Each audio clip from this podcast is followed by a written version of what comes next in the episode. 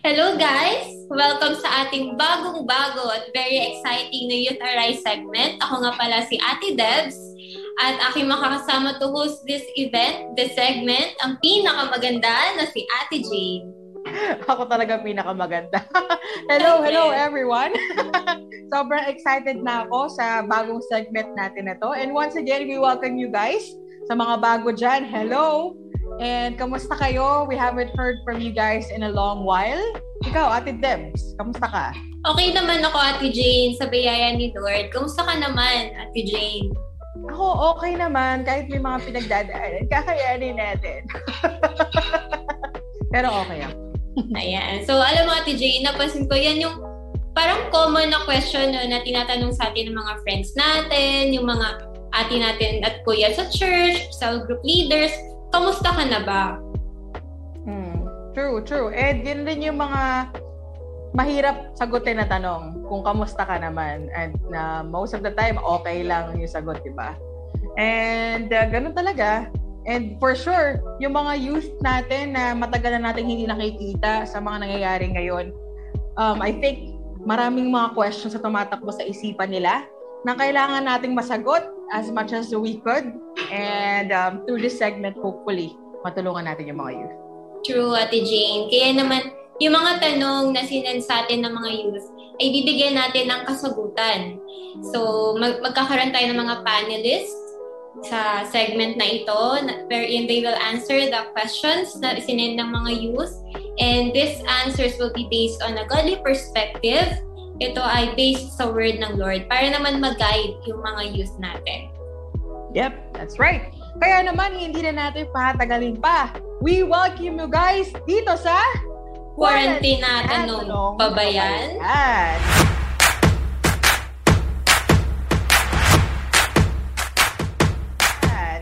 Ayan.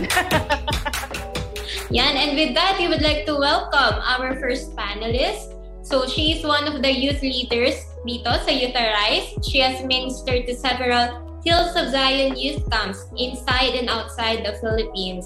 So let's welcome Ate Tish. Hello, Ate Tish! Hi! Hi, kamusta ka naman, Ate Tish? Ito, um, by God's grace, okay naman with everything happening around us, like with this pandemic and other many stuffs that are going on. Thank God. Okay and naman. Praise God. So, thank you for being here with us. Yan, together naman with Ate Tish um, is the youth pastor of Youth Arise, Hills of Zion, Maine. She has also ministered to several Hills of Zion youth camps inside and outside the Philippines, um, sometimes together with Ate Tish. And that is none other than Ate Monique. Ate Monique, hello, hello. Hello, guys. Ayan, so total na tat- tanong naman na kanina, kamusta ka naman? Ikaw, ilang taong ka na? eighteen. Okay. So, kamusta ka naman, Ate Monique? Ayun, ito yun. Same with Ate Tish. By the grace of God, same with you, Ate Debs and Ate Jane. Um, by the grace of God, okay naman.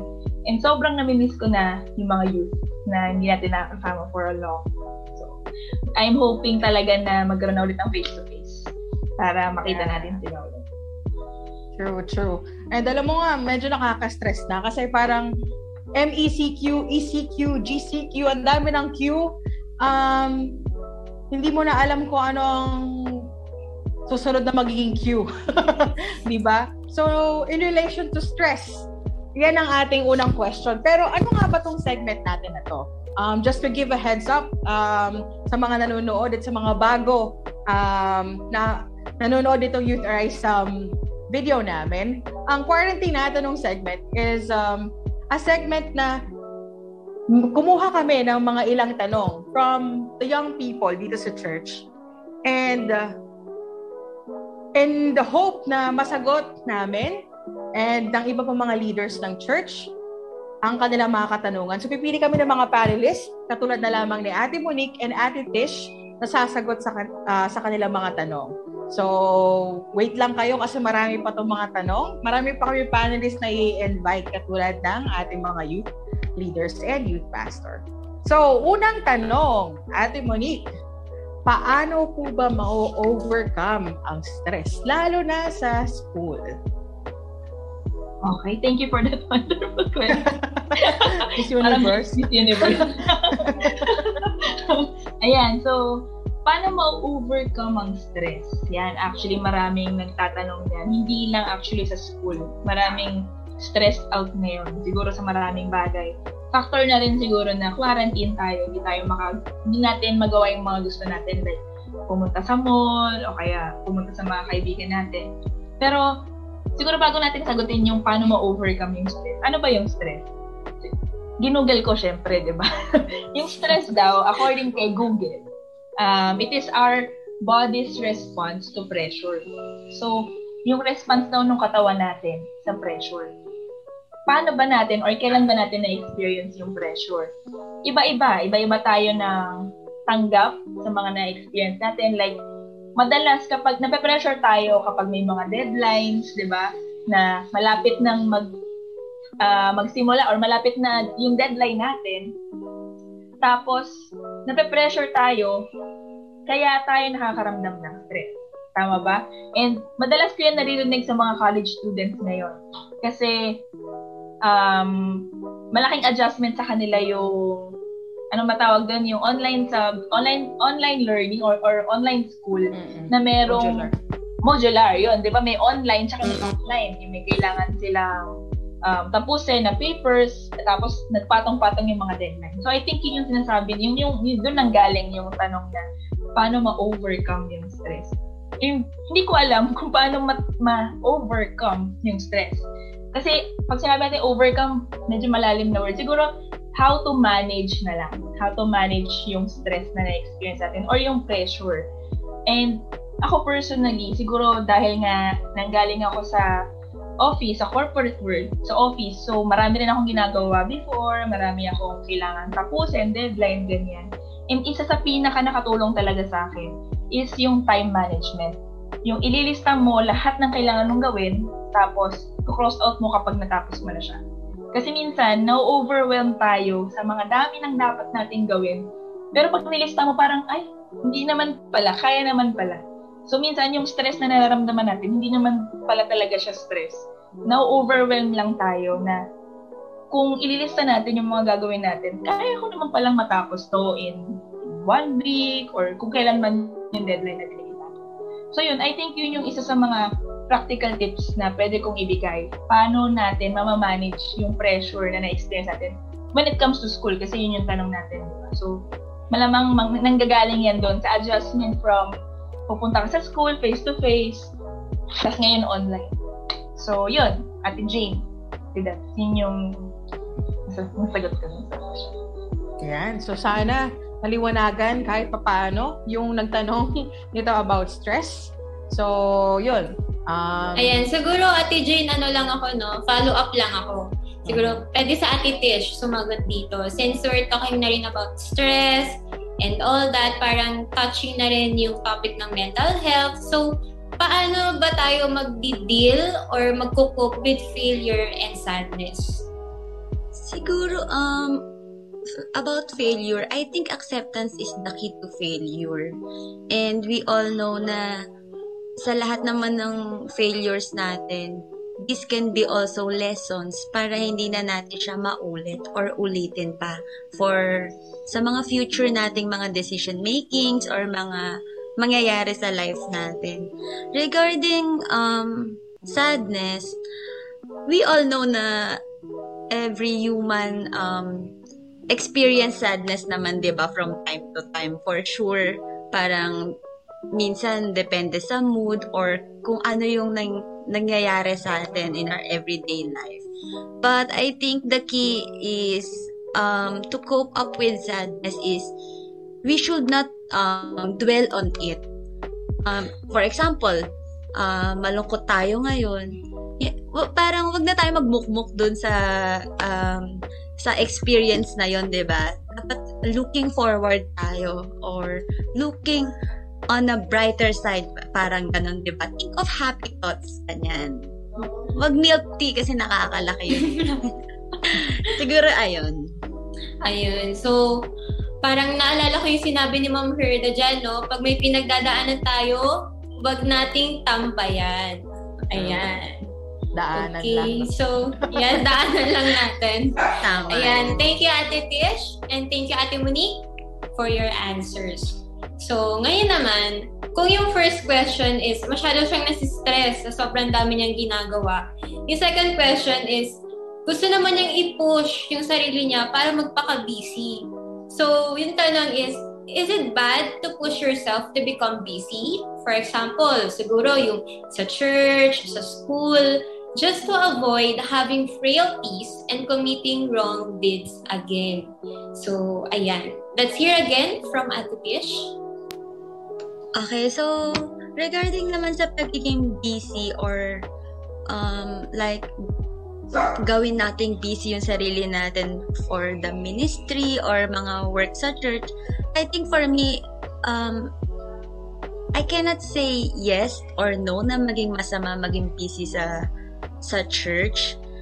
Pero I think dito papasok yung depende kung depende kung paano paano natin siya iisipin eh.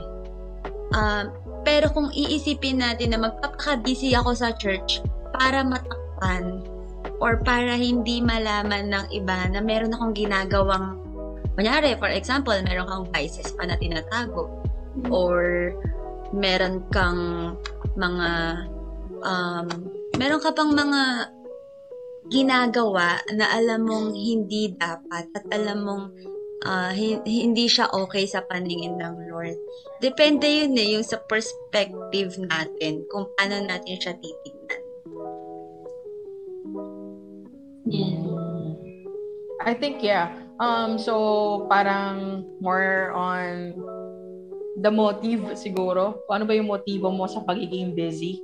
Kung kaya ka ba lang magpapaka-busy kasi para lang mapagtakpan yung kahinaan mo. Which, uh, what, like what you said, hindi naman talaga makaka-resolve ng problem. And ikaw ba, um, Ate Monique, um, may gusto ko ba idagdag sa sinabi ni Ate Tish? Ano, siguro sa akin yun, the same thing na sinabi mo, it, it all boils down sa motive, bakit mo siya ginagawa. Kasi, yun nga, papakabisi ka para hindi ka magkamali. Parang hindi siya tamang motive to serve God. Kasi sabi doon sa question, di ba, um, is it okay to be busy sa church or sa school stuff para hindi ka magkamali? Um, again, kanina, or nung isang service natin uh, with Pastor Edwin, nabanggit niya na um, our motive for service is should be love, our love for the Lord. So, bakit ba tayo nagsiserve sa church? Bakit ba tayo nag-ministry? Bakit ba natin ginagawa yung mga bagay na ginagawa natin? It should always be because we love God. Actually, sabi rin sa Colossians three twenty, di ba? Everything we do, we should always think na we are doing it for the Lord. So, kahit na hindi sa church, kahit na ginagawa natin yung mga sa school or sa family natin, we should always think na ginagawa natin yun for God. So, yun, boil, it boils down sa motive. And, pero, I would also want to look on the other side naman. Um, kasi kung magiging idle ka naman, kasi ang tanong niya kung magpapaka-busy ako para hindi ako makagawa ng mali, pwede rin naman siyang gamitin in a good way. Like, for example, Um, gagawa ka ng mga bagay para hindi ka maging idle. Ano ba yung idle? Yung wala kang ginagawa. Kasi kapag wala tayong ginagawa, pag nakatawa nga lang tayo or um, yun, idle tayo, doon pumapasok yung kaaway. Doon na tayo dinidistract, nire-remind tayo ng mga pagkakamali natin before or um, nako-condemn tayo. Yun, naisip natin yung mga mistakes natin, yung failures natin. So in a, in a way, um, of course, heart check pa rin. First pa rin is yung motive, bakit mo siya ginagawa. And again, we should do it for the Lord. And number two, yun, huwag tayong maging idle din. So, hindi, hindi, ko sinasa- hindi namin sinasabi na huwag kayong magpaka-busy. Pero, yung motive pa rin on why you are doing those things. So, I think it goes both ways. So, balance lang din talaga. Yun. So, talagang it all boils down to ano ba yung motivation mo? Ba't mo ginagawa yung mga bagay-bagay? At syempre, kailangan we are always motivated by love. So, ayan. Yep. That's right.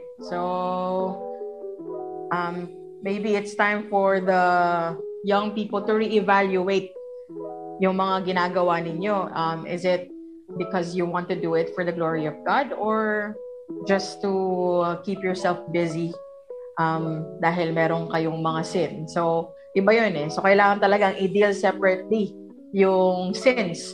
Minsan, kailangan ng deliverance or kailangan i- i-lay down nyo yun sa mga leader nyo, which nandito kami. Hi, guys! So, yun. Um, so, marami-rami na rin tayo na pag-usapan.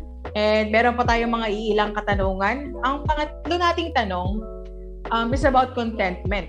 Gustong malaman itong young people, uh, young person na to, kung bakit daw mahirap makontento sa kung anong meron tayo sa buhay. Ate Tish, ikaw ba? Kontento ka ba? Happy and contented. Syempre wow! Naman. Yes! Para ang tanong, saang area? Joke lang. Sabay ganun. Ayan lang. Heart ba? Joke lang. Teka lang. Magmulan tayo sa usapang puso. Pero, ayun nga, going back to the question, no? How to be contented or bakit nga ba ang hirap makontento? Actually, tanong ko rin yan. Mm, madami eh. Madaming area kung bakit mo matatanong kung bakit ang hirap maging makontento. Pwede kasing sa material things or um, pwede rin emotionally parang o kaya parang sa isang comfort ng isang friend, di ba? Parang ang hirap. Bakit nga ba? For for the longest time, naging question ko rin talaga yan sa sarili ko. Pero I think, lalo na sa mga edad natin, sa mga edad natin, normally, sa mga bagay yan eh. For example, meron kang gantong cellphone. Tapos, Um, nakita mo, parang, oh, nag-upgrade. So, parang hindi ka makontento eh, di ba? Oh, wait na, huwag tayo mag-react yung alam kung may mga tinatamaan dyan. Oh, wala, hindi ako tinatamaan. O, sige, yung mga techie, di ba? Yung mga mahihilig sa mga phones, di ba? Parang, gusto, gusto lagi nag-upgrade. Or, pwede naman sa mga lalaki. Hindi ko rin alam kung bakit, na, may rubber shoes ka naman na, pero parang gusto mong kompletuhin yung Jordans. Tama ba? Yung Nike, di ba? Parang pag may bagong labas, gustong-gusto mo, laging, alam mo yun, parang, siguro isa doon, um, parang gusto ba natin nasa trend? Or gusto natin parang laging nakakasabay, ganun? Or, alam mo yun, parang, nasa yun na ang lahat. Oh. Teka lang! Wait lang, wait lang. Tayo natatawa. Okay, sige.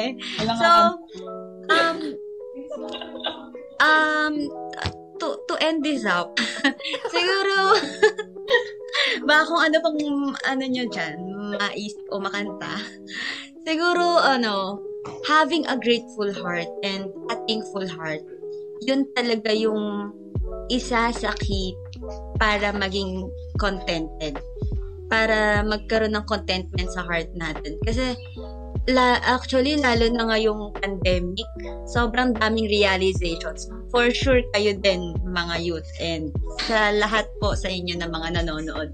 Ang daming realizations ngayon. As simple as na, gumising tayo ng, ng umaga. Ewan ko lang sa inyo, baka hapon na kayo. Di ba? Parang, thank you, Lord, for another life. Thank you, Lord. Grabe eh. Sobrang daming, hindi ko na maisa-isa, pero sobrang daming realizations and, di ba, may time pa nga nung quarantine natin na hindi pwede lumabas ng bahay. So, maging thankful ka lang kay Lord na meron kang bahay, meron kayong bahay na natutuluyan, or meron kayong food na nakakain. So, yun, having a grateful heart and being just thankful even in the little things. Amen. So, tama yun, no? Parang minsan kasi, yung mga simpleng bagay, yun pa yung nakakalimutan natin, eh. Yung magpasalamat sa mga simple things. Yun nga yung nasabi ni Ate Tish, yung pagising mo sa umaga, yun yung mga ganyang bagay. So, one key para magkaroon tayo ng contentment is to have a thankful heart. Ayan. So, sige. So, Ate Monique naman. So, kayo na ba nanggagaling yung contentment? Ayan. So, siguro, uh, in connection lang dun sa sinabi ni Tish. Actually, I think nasabi na rin ni Tish yung main... I, ako, I would really agree with what she shared about being thankful, being grateful. And it all boils down sa binibigay sa atin ni God. Si God lang talaga yun nakakapagbigay ng contentment sa heart natin. And siguro share ko lang yung scripture sa First Timothy six verse six. Sabi doon, godliness with contentment is great gain. So, sabi doon, clear, godliness with contentment. So, hindi lang natatapos sa godliness. Pero being content, uh, we should always be thankful and content sa kung ano yung meron tayo.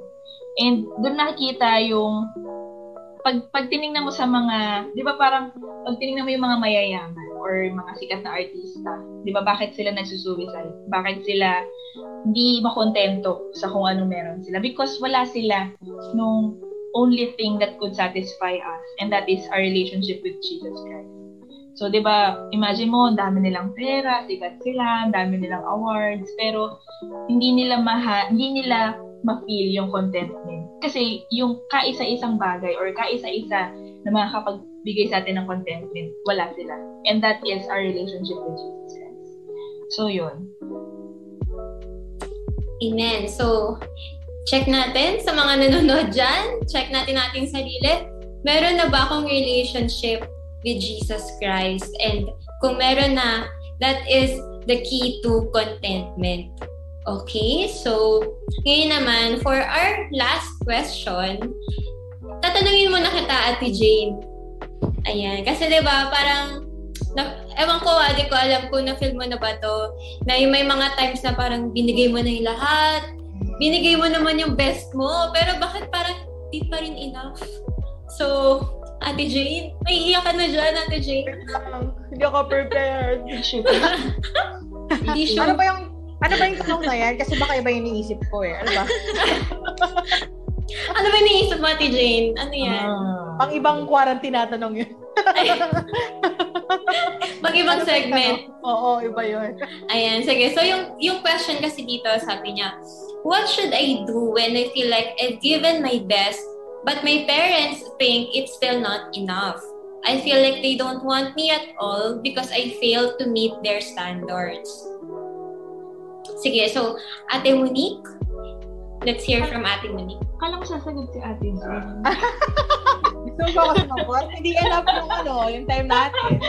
Sige, sige. Pati naman, Ate Jane. No. Sige, sa akin siguro, ano, yung yung ganyang feeling is nanggagaling sa mga insecurities natin. Um, naniniwala ko lahat ng tao may insecurities. Kaya lang, it all depends on how they deal with it. May mga tao kasi na they they can easily deal with their insecurities because of their family background, because of yung na-experience nila in their own personal lives, sa mga friends, ganyan. Pero there are people na hirap na i-battle yung insecurities. Pero kasi yung question na yan, um, eh nga, as I've said, yung insecurities also, meron din insecurities in parents na. So, lahat ng tao, sabi ko nga, lahat ng tao may insecurity.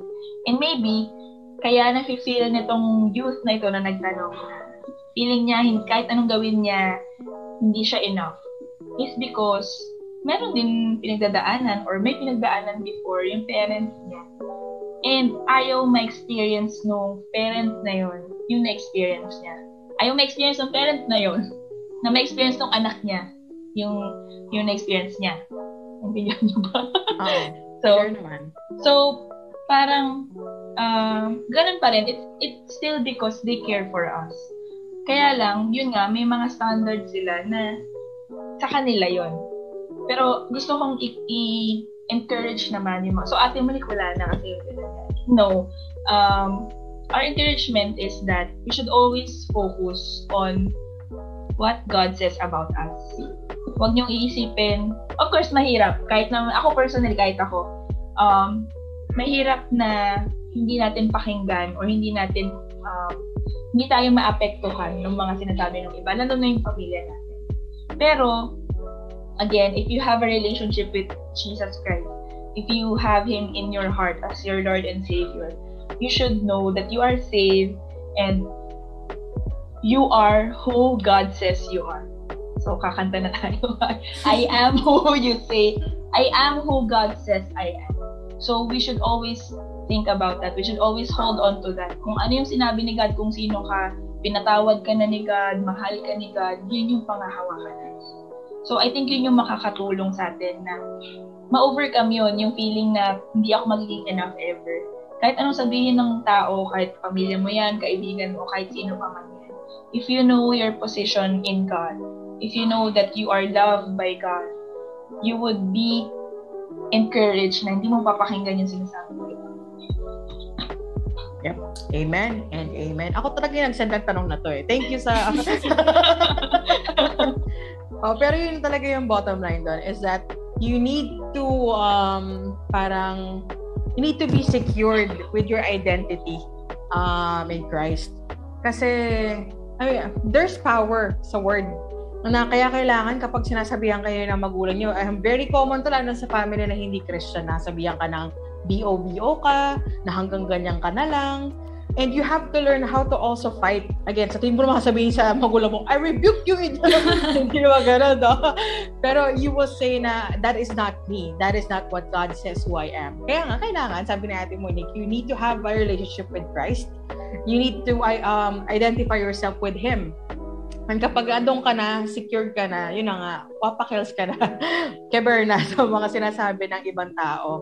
Um, but still, you have to honor your parents. Uh, um, guys, hindi yan gagawing reason um, para sumagot kayo sa mga magulang nyo na, hindi, sabi ng Panginoon. Walang ganon. So, yun. Um, that's right. So, thank you, Ate Monique. Um, I hope na nagbigay ng encouragement yan. And on top of that, Ate Tish, ikaw. Ayun, siguro I'm just reminded of yung saying nila ng mga magulang natin. Papunta ka pala, ang pabalik na ako. And it's really true. I totally agree with Ate Monique na they don't want us to go through the same things that they went through. That's why, ganun na lang din yung, kumbaga yung protection ng parents natin sa atin. And meron silang standard kasi ayaw nilang ma-experience natin yung mga naging failures nila o yung mga Um, hindi, yung mga, kumbaga, kumbaga sa ano, napagdaanan nila yung long route eh. So, sa atin, gusto nila yung, ano, straight to the point na ganon. So, I just want, siguro, I just want to encourage you then, guys, na as long as we work for God and not for men, as long as hindi natin ginagawa yung mga bagay na ginagawa natin para ma-please yung isang tao. As long, ibig sabihin kung ano, gagawin natin, ibibigay natin yung best natin. Kasi alam natin, it's it's for God. And we will, eh, pag alam naman natin it's for God, syempre, bibigay natin yung best natin. Of course, sa parents din natin. Pero, I want to encourage you na, as long as you've done your part and you did your best, for sure, hindi ka magre-regret. And, ayun, just, let's just leave it to the Lord. So, ayun lang naman. Thank you. Ayan. So, I think that is our last question for this segment. And so, we would like to thank uh, Ate Tish, Ate Monique for all your beautiful answers, very insightful answers. And we trust, we pray, and we believe na nakatulong ito sa mga youth natin. At hindi lang sa mga youth natin sa church. They also trust na lahat na makakapanood nito online that this will be of great help sa inyo guys. Ayun. So, we're very blessed even kami na mga host. Yes. Um, na mga nandito. Uh, we learn as well from each other. Mm-hmm. At maganda rin na makarinig kami from you guys na mga nanonood. So, open pa rin ang ating Google form. Um, sa mga merong form, uh, you can access it and you can post and write whatever questions you have. If you have follow-up questions regarding what we have discussed um, all throughout, you know, just drop it. Um, parang just drop it. Ako. Just drop it, y'all. Yeah, no. Parang nag-rap lang, Ate Jane. Because we're wrapping this segment up. Yeah. And ako talaga natutuwa ako sa segment natin, sa kinalabasan ng segment na to. And I hope talaga, guys, na you were um, enlightened by the discussions that we had today. And ma-excite kayo kasi marami pa tayong mga tanong uh, na talaga namang napapanahon. Mm-hmm. And ano eh, makaka-relate kasi galing to sa inyo, guys. And alam kong questions na marami. May mga controversials pa na papag-uusapan natin later on. So, tune in, guys. And ikaw, Ate Debs, may gusto ko pa bang sabihin? Ay, or... Siguro, ano, sa akin, ano, feel free lang na mag-send sila ng mga tanong. Wag, wag silang mahiya kasi, guys, ano ito, anonymous ito. So, whatever yeah. it is na question nyo siguro sa heart nyo, sa mind nyo, just throw that question kasi hindi nyo alam. Baka may mga kapwa youth din kayo na baka same din yung pinagdadaanan. So, makatulong din to sa ibang mga kabataan. True, true, Ayun. true. So, yun. Thank you again sa mga nag-participate, sa mga nag-send ng tanong. I hope na nasagot yung mga tanong nyo again. Kung hindi, um, ask us again. And we will try to um, answer them. Sa biyaya ng Panginoon. So, yun, guys. Thank you for tuning in. Thank And you. Mag-abang lang kayo dito lamang sa... Quaranteenatanong pa ba yan?